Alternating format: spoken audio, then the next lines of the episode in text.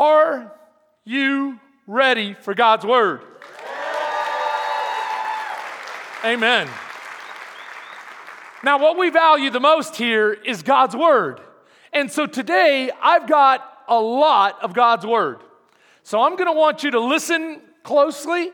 I'm going to want you to get your Bibles out, make some marks. Always bring pen and paper just to give you a, a, a, good, uh, a good little hint. If you're ever writing down the verse, you don't have to take a picture of it. I think Christian is going to start adding all my slides to the to the app. So if you listen on the app, you can go over and pick out the slides. But if you're taking notes, don't write the book first. Write the passage first. Because a lot of people say, well, Pastor, I missed the, the numbers. It's easier to remember the book than it is the numbers, is it not? So if I say John three sixteen, write three sixteen and then write John. Little little thing I learned in college, and it worked great for me when my professor told me that, because I was always missing where he was referencing, and so uh, that helped. Now, you're ready for God's word. I want to share with you the title of this message is A New Beginning. Come on, how many of us could use a new beginning? How many of us could say, yeah, I, I would love a do-over. I would love to just start afresh and really set the course out right from the beginning. Not that, not that twenty-three was bad, but it's good to have a fresh start. And to say, you know what, this is a good place to refocus, re-engage, renew. And so if you're asking for my subtitle, it's Renew Your Heart. See, we've been talking about the heart and how important that is.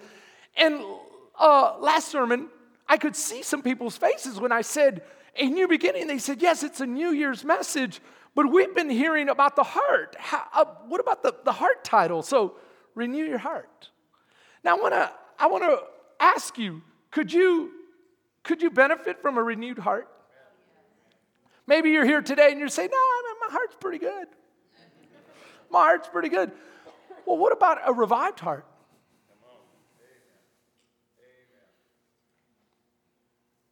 What about a repentant heart? What about a returning heart? What about a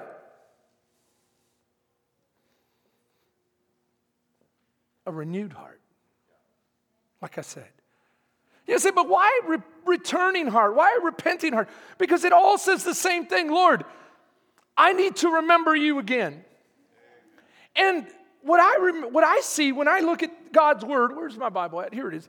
When, when I look at God's word, I see that his people need to be reminded. There it is again. A, a, a, an R word, a re word. That prefix re means to do it again. Do it again. And every year we have to come before God again and remind ourselves that he is to be first. To reprioritize him. To renew our heart and our dedication towards him. Because if you're anything like me, this world has a way of etching away at you and your dedication and your focus. And I need to refocus. I need to re-engage. I need to return to him. I need to remember how good he's been. Because if not, I'll get caught up in the day-to-day and running on the hamster wheel. And slowly but surely, he'll fall down the priority list until I'm broke, busted, and disgusted. And then all of a sudden, I remember. And I go, oh, Lord, help me. But isn't it good that we have the opportunity afresh every year to say, Lord, I want to re-engage you. I'm going to put things right again. I'm going to renew my heart, renew my commitment. I'm going to remember you. And Lord, you are my priority. Now, let me ask you this. If this year is the best year of your life spiritually with the Lord, will it not be the best year of your life? And so my message is going to be very simple this, this, uh, this day.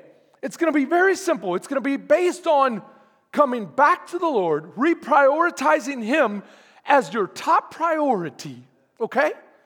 As your top priority, and then letting every other resolution fall under that.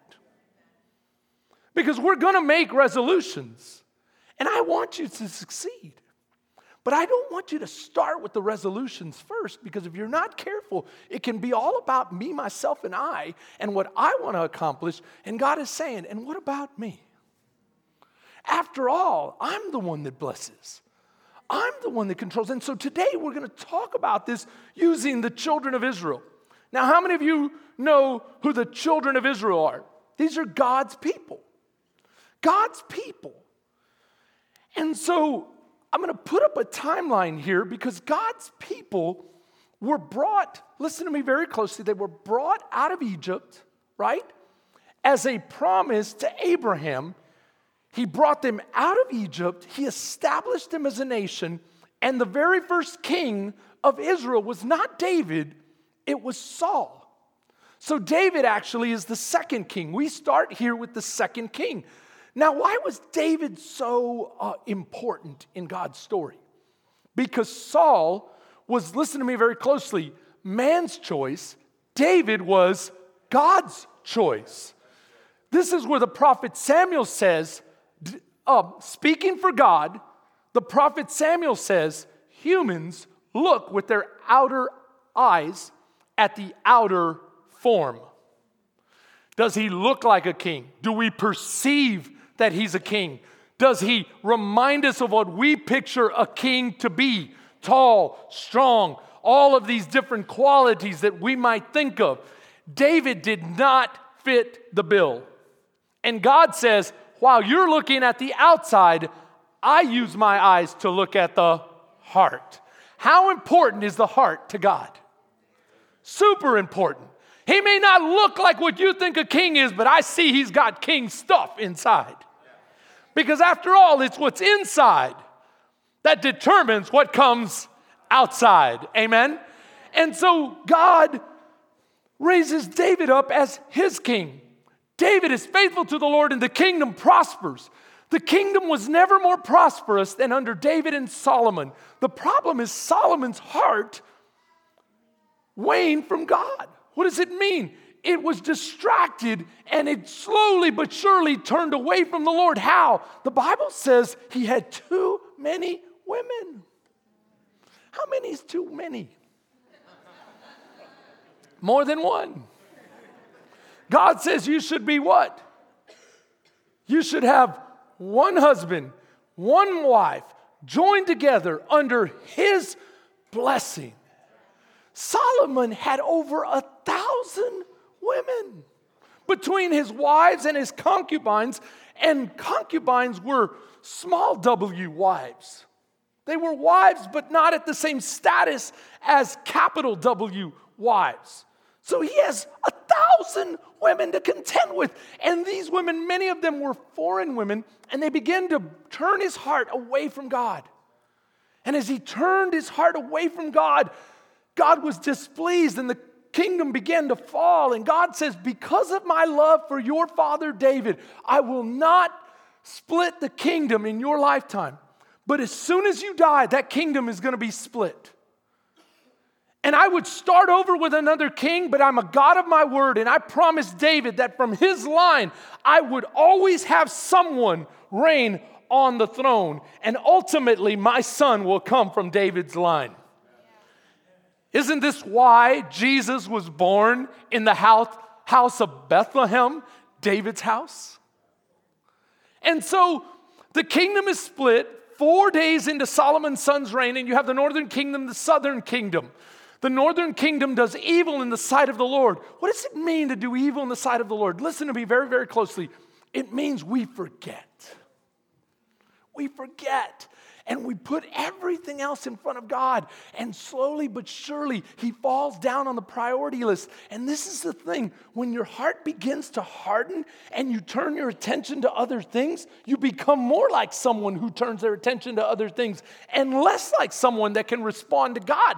And this is what happens in life. I've seen it in couples ministry all the time. When I'm dealing with couples, I'm going, what happened to that love? What took place? And it's interesting. You can't just turn it back on. Once you let it go and things start to decline, it takes an amazing amount of energy to get back to where you were once you lose that love and feeling. Isn't that true? And so they lost the loving feeling. They refused to turn back to God with their love and devotion. This is why we should do it yearly. But you know what God says? Not just yearly. Weekly. Every first day of the week, give it to me. Put me first. Oh, Pastor, I need more than once a week. Daily. Every single day at the beginning of the day, give it to God. Oh, Lord, I need more than once a day. I give him the first part of my day. By supper time, I done lost my religion. I need to do it not just daily, but Jesus said moment by moment. Put me first. Amen? Anyone else in the room like me? And so they fall away and the Assyrian kingdom conquers them. It's right up here. Southern kingdom goes along. They make it a little further before they fall away completely, do evil in the sight of the Lord. What? Their hearts turn from God because they forget to put him first. Yearly, weekly, daily. And they becomes about me, myself, and I. And that's what our natural default position is, to be selfish. And we talked about that last week. And so they get conquered by Babylon. Now you say, Pastor, there's two dates. The reason there's two dates on both is because the first date is when the city, the capital, was besieged. The second date is when it was conquered. And so now you know that the enemy will come and besiege you first before he conquers you. Some of you are saying, he's at the doorstep. Then do something now. Now. Amen. Amen. You say, Pastor, okay. What happens during the, what, what are we going to be talking about? We're going to be talking about Daniel chapter five. And Daniel chapter five involves two individuals, Nebuchadnezzar and his grandson, Belshazzar. When you put the slide up there. And its span is over seventy years.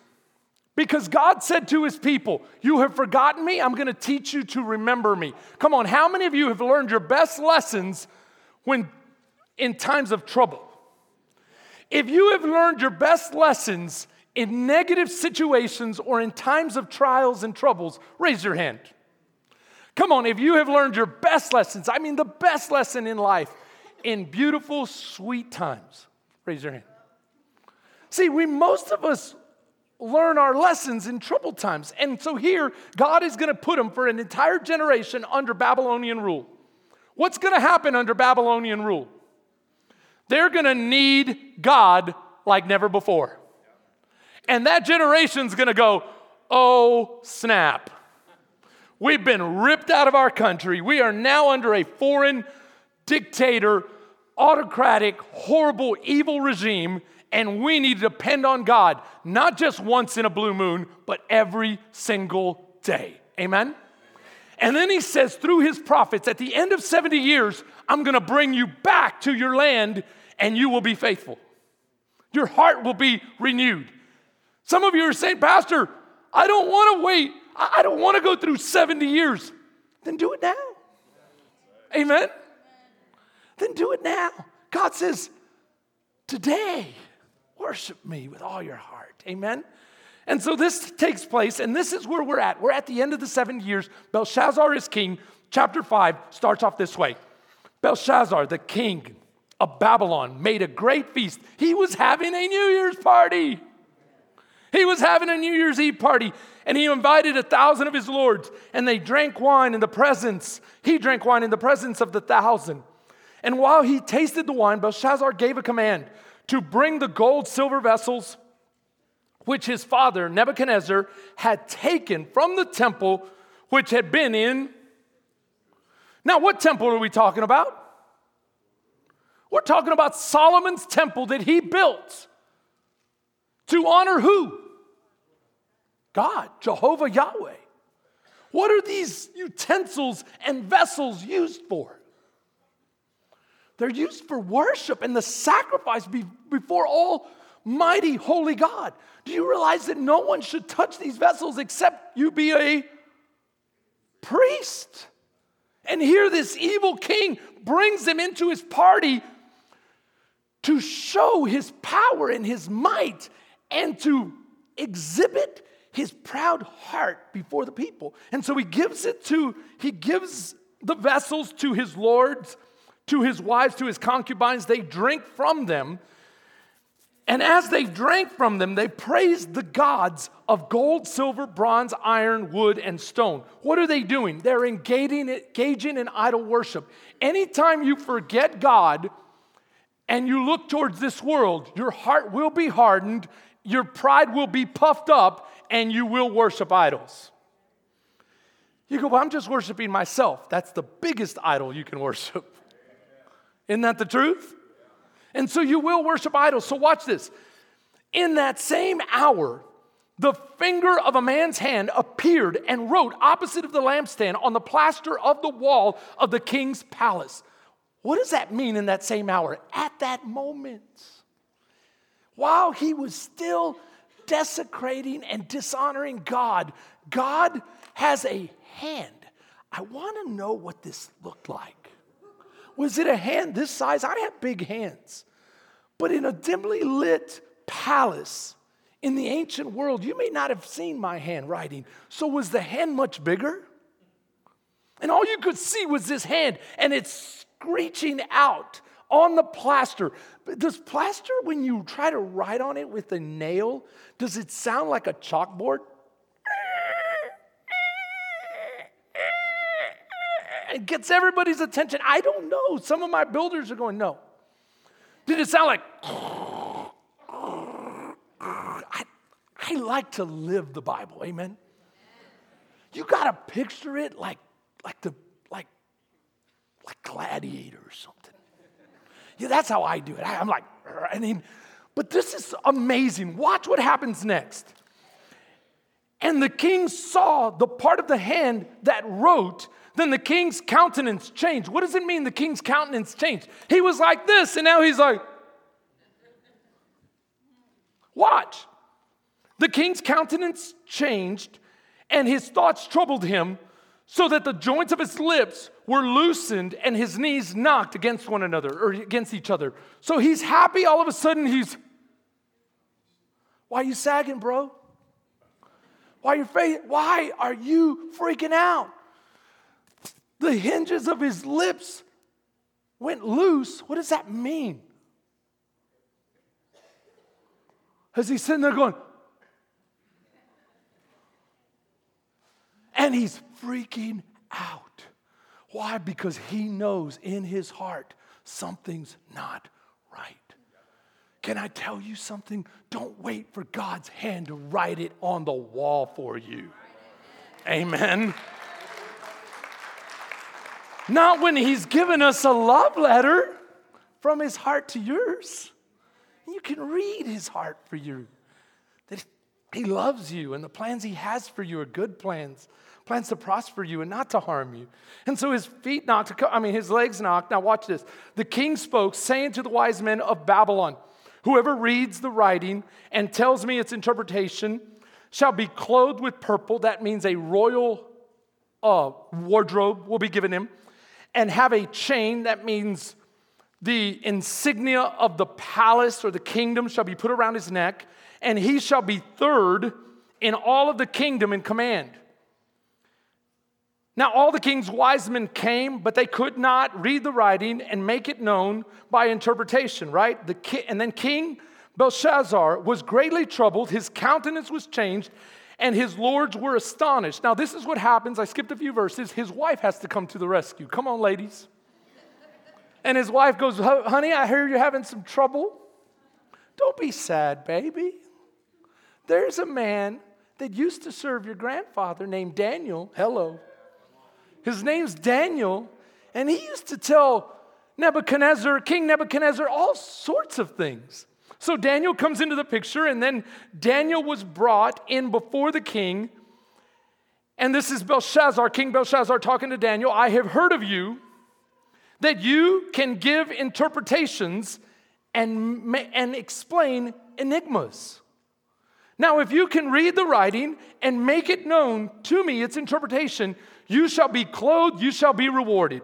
We already know what the reward is. Let's keep going. Then Daniel answered, keep your reward. Watch, keep your gifts for yourself and give your rewards to someone else. Yet I will read the inscription and interpret it for you. But first, O king, the Most High God gave your grandfather this kingdom. And he gave him majesty, glory, and honor. God gave it to your grandfather. Watch, this is super important. But when his heart was lifted up and his spirit was hardened in pride. What does it mean the spirit was hardened? The spirit of a man is the heart of a man. He was lifted up in pride, and his spirit, his heart was hardened. This is why the Bible says, guard your heart. Do not harden it. Don't let this world harden your heart. Don't let it turn from God. Don't let your attention go from God and have him move down the priority list. Because when this happens, watch what takes place. And he hardened with pride, and he was deposed from his kingly throne. What does it mean deposed? He was removed. And they took his glory from him. Then he was driven from the sons of men. His heart was made like the beasts, and his dwelling was with the wild donkeys. They fed him with grass like oxen, and his body was wet with the dew of heaven. What does this mean? I'll tell you exactly what it means, because if you back up a couple of chapters, you read that Nebuchadnezzar had a dream from God, and God told him, I have given you all of this, but you need to remember where it comes from. And the day you forget, I will judge you. And so a year went by. How many of us know you can handle a year, don't try to. You can handle a year without God, don't try to. You need to renew your heart every year before God. Because a year went by. The Bible says a year went by after he had been warned by God. And he stood up on his palace and he begins to brag of all he had and what he had accomplished. And right then and there, something shifted in him and he became like an animal. And his own, his own counsel had to put him outside like a wild beast for seven years. And this is what the Bible says, until, until what? Watch this. Until he acknowledged that the Most High God is sovereign over the kingdoms of men, and he sits over them anyone he wishes. The Most High God is sovereign over the kingdoms of men, and he gives them to anyone he wishes. He does what he wants. Come on now. He does what he wants, when he wants it, with who he wants it, for as long as he wants it, because he is sovereign. And it's from his hand that every blessing flows. So why should I look for love all these other places when God is saying, come to me and you can have all you want? Amen? Okay, I love this story, but that's not what the story, what I came to preach about. Let's keep moving. Then the son is listening to the history lesson, and Daniel turns to him and says, I've been talking about your grandfather, but now I'm going to talk about you. But you, his son, Belshazzar, have not humbled your heart either, although you knew his story. And you have lifted yourself up against the Lord of heaven. This is the interpretation of each of the words, mene, which mean God has numbered your kingdom and it is finished. Tekel, you have been weighed in the balances and found wanting. How many of us, if we were weighed by God, would be found wanting? Every one of us. So what's the difference here, Pastor? The difference is he didn't know it. He didn't know it. We're all found wanting. So what we should do is every day, every year, say, Lord, oh, God, by your grace, thank you for last year, and by your grace, I go with you into next year. Amen. Uh, Tekel, you have been found wanting, Preses. Your kingdom has been divided and given to the Medes and the Persians, and that very night he died, and Cyrus the Great stepped forward as a conqueror. And you know what's interesting? Daniel got to meet Cyrus the Great, I believe, and give him a copy of the prophet Isaiah's words. I need you to understand something with me. Are you with me? Isaiah wrote about Cyrus by name one hundred seventy plus years, one hundred seventy plus to two hundred years prior to Cyrus even being born.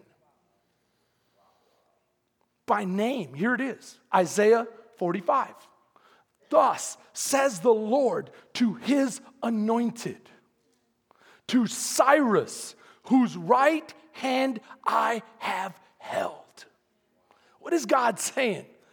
I raised you up. Why? Because I am sovereign over the kingdoms of men, and I give them to anyone I wish.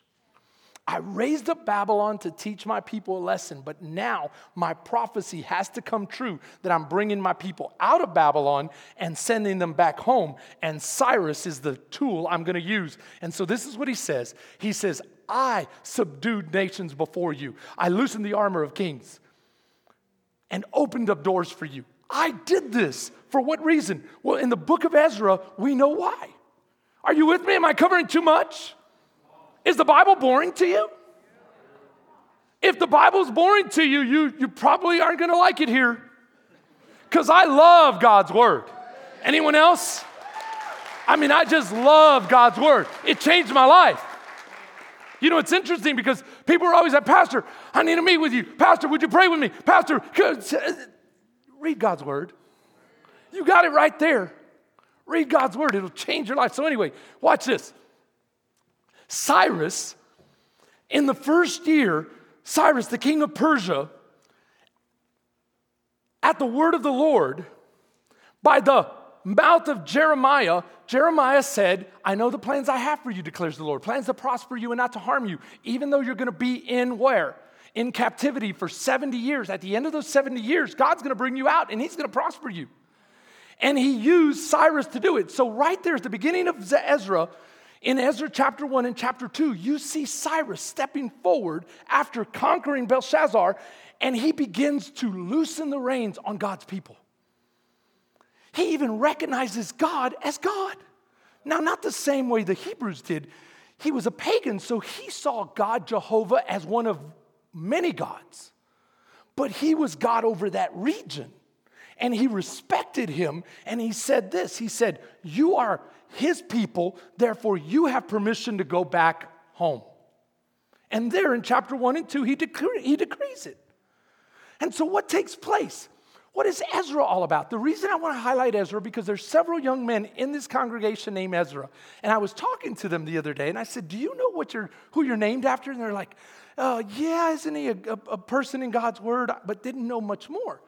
And I said, Ezra was a scribe. What is a scribe? Someone that writes out God's word painstakingly, memorizing it, making sure that not one little mistake occurs.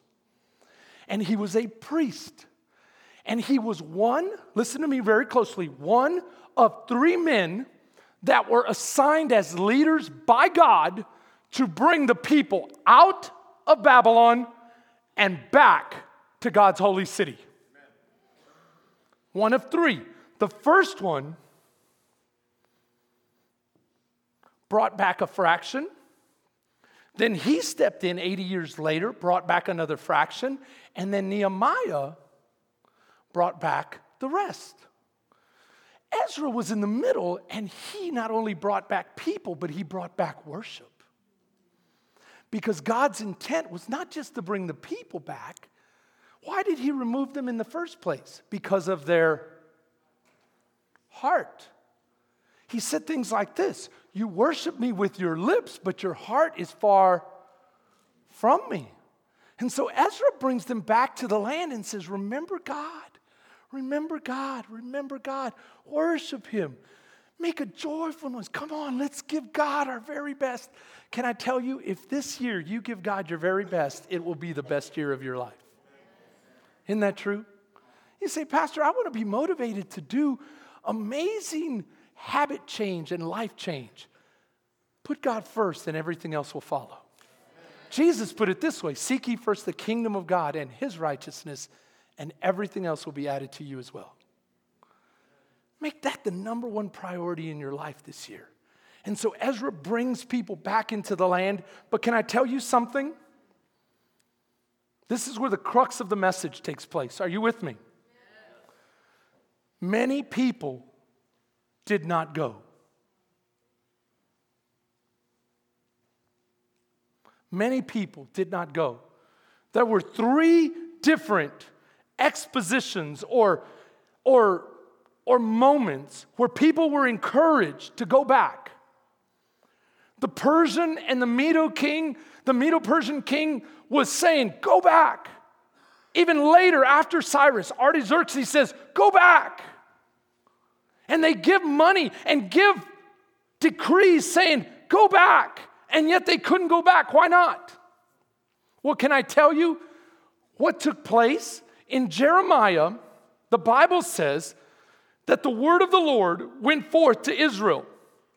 And he says, to all the captives that have been carried away, whom I have caused to be carried away from Jerusalem to Babylon. What is God saying? I want you to know I'm doing this to you because I'm teaching you a lesson. And then he says this, build houses and dwell in them. It's right there. Plant gardens and eat their fruit. Take wives, beget sons and daughters, and have your wives, and I mean your sons and your daughters get married and continue to flourish in the land. Be peacemakers. That means be part of the prosperity of the city of Babylon, because if Babylon prospers, you prosper. You go, I don't understand it. God sent them. Yeah, he was teaching them something. Come on, how many of you know that whatever you've been through in your life, God was teaching you something? So this past week, I got to go to San Antonio with some dear, dear friends. We just love them. And as we sat and ate and had a good time over the over the two days that we were there, um, I couldn't help but reflect on San Antonio. San Anto, as I like to call it, or S A, that's my city. I was born there. My parents were born there. They, it, it, it's near and dear to my heart, especially now that the Spurs are going to be winning again. We're, we're believing for them. We're believing for them. They're having a hard time, but they're coming back. Amen. Um, hey, you U T guys should definitely appreciate that. How long did it take for you guys? Never mind. I'm just saying. I'm just saying. You know, you can appreciate it. So I'm believing. Anyway, I'm there and I can't help but start talking about the city. It just feels good when you, but I had never felt this before. And as I was talking and stuff, I, you know, the conversation came up. And com- how many of you know when you're in conversation, you talk about, oh, when we were kids or when this happened, or this, and everybody was kind of sharing their story. But I kept sharing stories of like, man, how rough it was.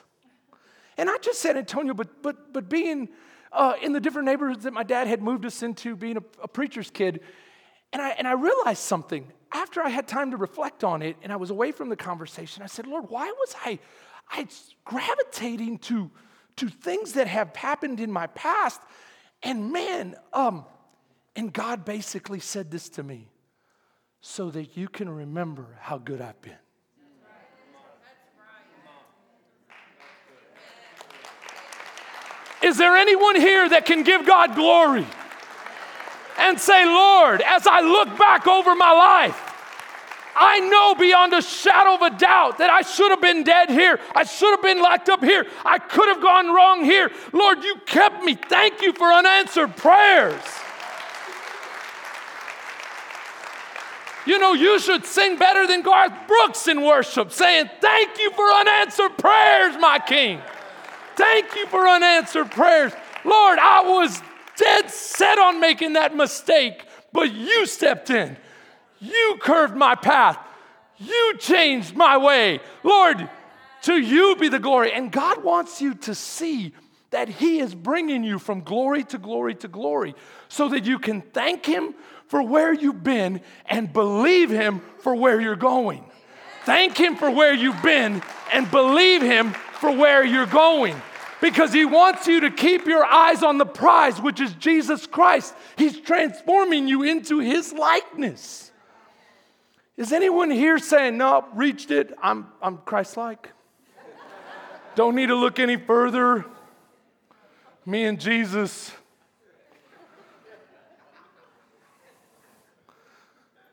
No, no, if you're not there yet, then thank him for where you've been. And take that to believe him for where you're going. Oh God, you're not, you're still working on me. There was a little song we used to sing. He's still working on me to make me what I ought to be.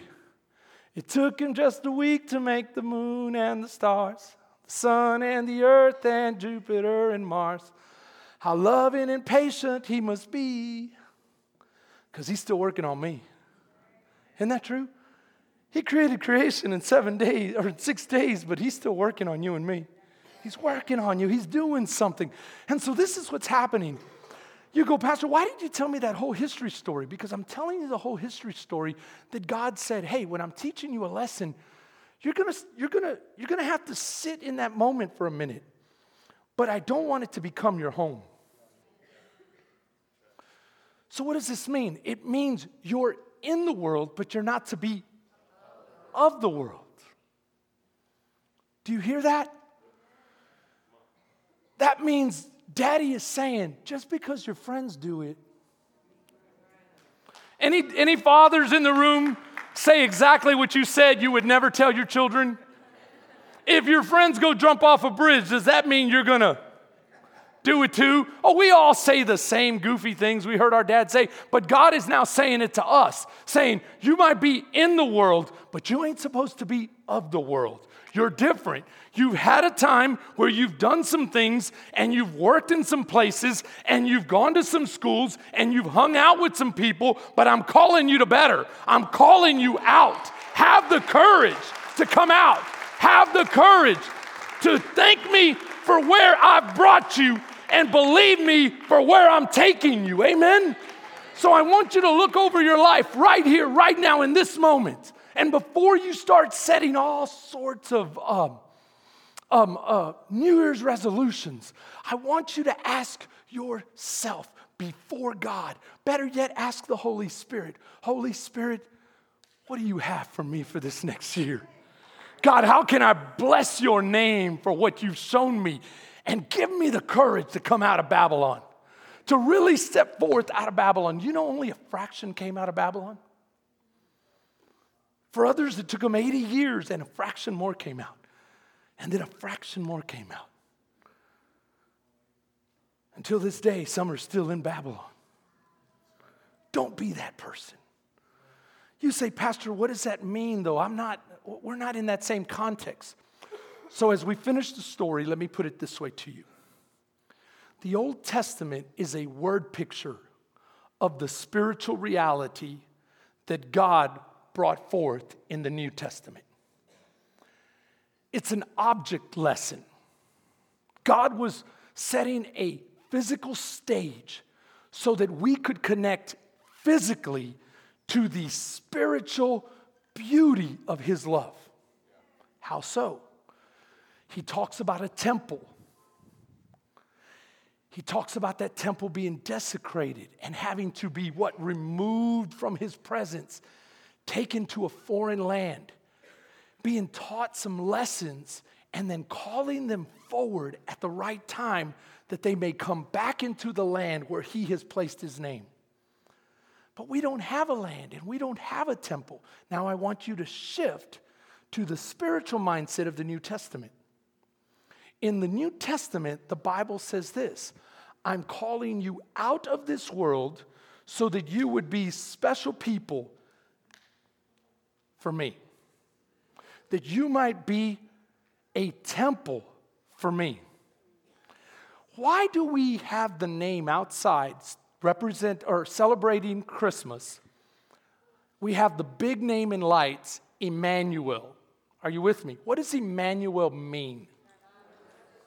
In the Old Testament, he said, I will come down and dwell among them. And he came down in a pillar of fire, and he filled the old the the, the temple. How does he come down in the New Testament? What is Jesus called? Emmanuel, God with us. He comes down and he shows us the way of salvation. And this is the beauty of the New Testament. Watch what Peter says. You also, as living stones, the Old Testament, physical stones, the New Testament, spiritual stones, are being built as a spiritual house. The Old Testament, the temple was the physical house. The New Testament, we are the spiritual house of God where the Spirit of God resides, and we represent the presence of Christ in this neighborhood. Every church and every community is being built together to bring forth God glory. Amen? And he's saying, come out.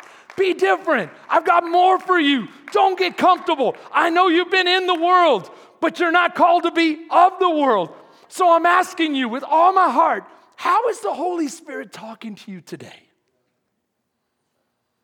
What does he have for your new year? I promise you it's amazing. But you've got to be willing to engage him.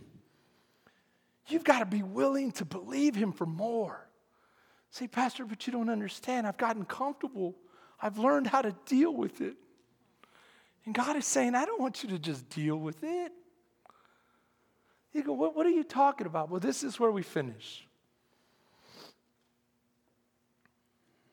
Maybe you're struggling with discouragement.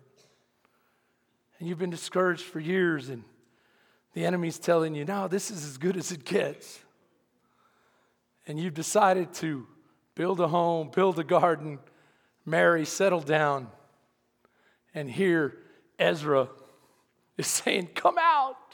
Come with me. We've got to get back to God. He has more for us. You say, oh, I don't do, I don't deal with discouragement. How about unforgiveness? Frustration with others, frustration with God. How about you've been so focused on people pleasing? Oh, I just want to be like the world. I want the world to like me. How about this rejection, betrayal? And because of betrayal, man, I, I've got a little revenge on my mind. Abandonment, offense. I've been offended. No, I feel sorry for myself. I struggle with self-pity. I'm just struggling with all sorts of trials and tribulations, and it seems like once I get through one, another one comes. Now, if I have to be honest, I'm self-centered. I struggle with jealousy and envy. I struggle with wanting to quit. I start, but then I get discouraged and I quit. Anxiety, worry, abuse, criticism, health challenges, spiritual fatigue. I mean, the list goes on and on. I don't know what it is, but can I tell you, God has more for you. Okay, so you want to know, how many of you know, but I'm going to put it this way. This is where we finish. Jeremiah says, in Jeremiah twenty-nine, he says what? Come on, everybody knows this verse. For I know the plans I have for you, declares the Lord. Plans to prosper you and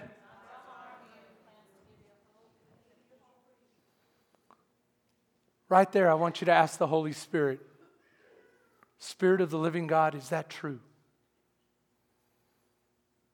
And I'm going to say, what do you mean, is it true? His word said it, it's true. Oh, I get it. I get where you're coming from. You want to know the context. I just told you the context. I spent a whole message telling you the context. Jeremiah was preaching to, Ju- to, to Judah going into captivity. And Jeremiah, remember what the Bible said in Ezra? According to the word of Jeremiah, spoken by Jeremiah, according to what God said through Jeremiah. Jeremiah said, you're going to go into captivity and God is going to bring you out with your heart completely alive for him. And then he encourages them by saying, he knows the plans he has for you. They're plans to prosper you, not to harm you, but you're going to have to want to come out. You're going to have to want to come out. And so today, that's where we finish. I want you to look over your life. Don't get so comfortable that you don't believe God for more. Understand that all that he's brought you through was to shape you, fashion you, to make you more like his son, that you might bring him glory and that you might look back and know that if he hasn't dropped me yet, he won't drop me. I can go forward and trust him. Amen.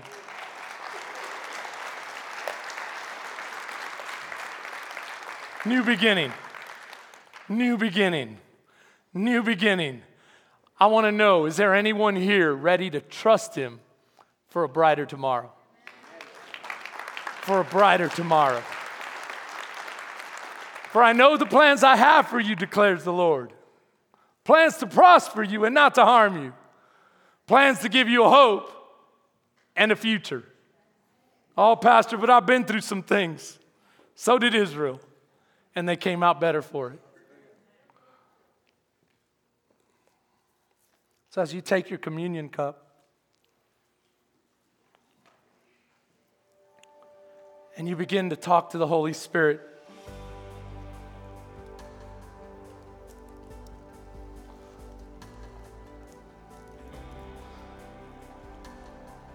would you just have a conversation with the Lord and say, Father, Spirit of the living God, as I look over my life, I see your hand at work. And I know that the enemy would love for me to stay in Babylon. But in this moment, by faith, by faith, I declare. I declare a prayer of thanksgiving for all you've done. And I declare that it shall be faith to trust me, to trust you, excuse me, for where you're taking me. I don't know exactly what twenty twenty-four has, but I know you hold it. And you are sovereign over the kingdoms of men, and you do what you want when you want. And so, Lord, I ask you to bless me. And I thank you for what you've already blessed. In Jesus' name.